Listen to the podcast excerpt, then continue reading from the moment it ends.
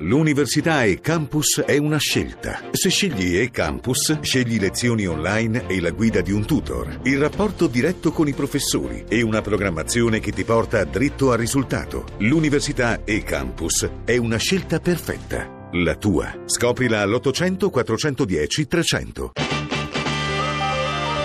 RAI GR1 Stati Uniti e Russia hanno raggiunto un accordo per un nuovo cessate il fuoco in Siria che scatterebbe lunedì. Lo hanno annunciato in una conferenza stampa congiunta a Ginevra il segretario di Stato USA Kerry e il ministro degli esteri russo Lavrov. Abbiamo fatto molti passi avanti rispetto a un anno fa, quando il coordinamento tra noi e i nostri colleghi americani si limitava a prevedere meccanismi e procedure per evitare che si verificassero gravi problemi o incidenti.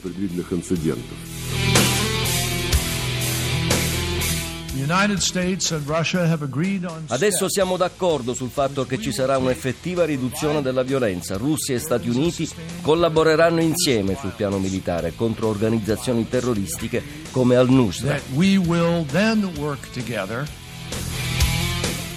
Le diverse fazioni presenti sul terreno siriano che hanno non solo guadagnato terreno ma soprattutto hanno guadagnato potere saranno disposte a cederlo in virtù di un accordo siglato da potenze per loro lontane?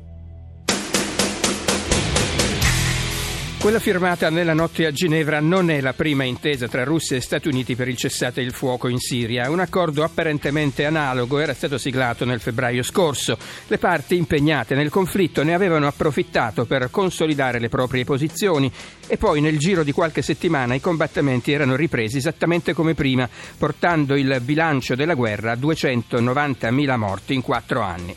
L'intesa della notte scorsa contiene però un elemento nuovo.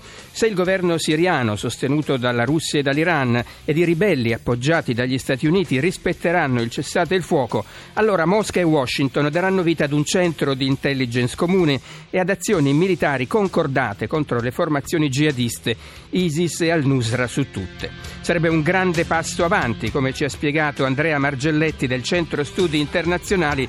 La sua attuazione dipende però dalla volontà delle forze in campo. Assad, i ribelli e le potenze regionali, Turchia, Iran ed Emirati del Golfo. Le altre notizie, Germania contro Renzi e Hollande per la partecipazione al vertice anti-austerity di Atene, vedremo la replica del Premier a Berlino. Per la politica la crisi del Campidoglio, Grillo dice non siamo perfetti ma non ci arrendiamo, intanto secondo alcuni sondaggi starebbero diminuendo i consensi al movimento. Parleremo anche di lavoro, del calo dei contratti a tempo indeterminato. Torneremo sul caso Regeni, l'Egitto ammette il giovane ricercatore era indagato.